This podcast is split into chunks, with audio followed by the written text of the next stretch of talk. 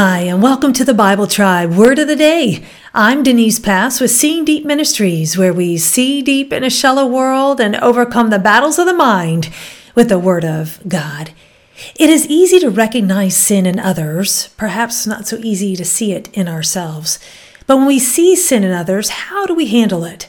Loving the sinner and hating the sin helps people to receive the grace of God.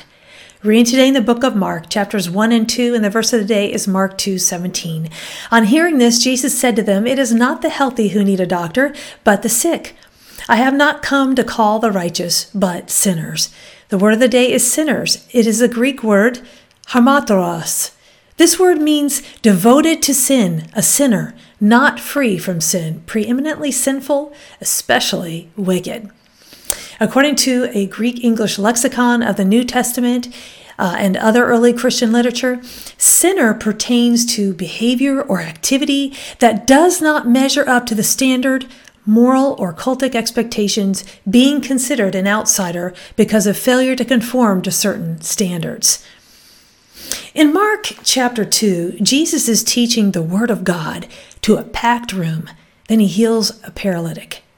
The Pharisees once again have a problem with this because Jesus tells a paralytic, Son, your sins are forgiven. Jesus alone has the authority to cover and forgive sins.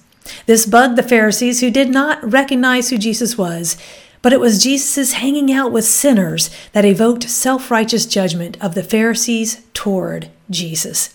How about us? Do we hang out with sinners? Now, I'm not talking about joining them in sin, but loving the sinners and hating the sin.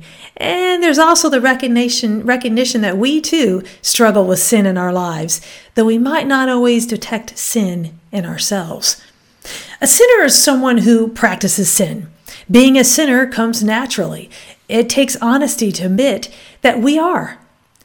But we don't have to stay there. And when we see people enslaved to sin, we should have compassion on them and love them enough to share truth with grace. We can't make a sinner stop sinning, but we can identify with their struggle with sin and share how God helped us to overcome. Go with God and His precious word, friends. Join us tomorrow in the book of 1 Corinthians.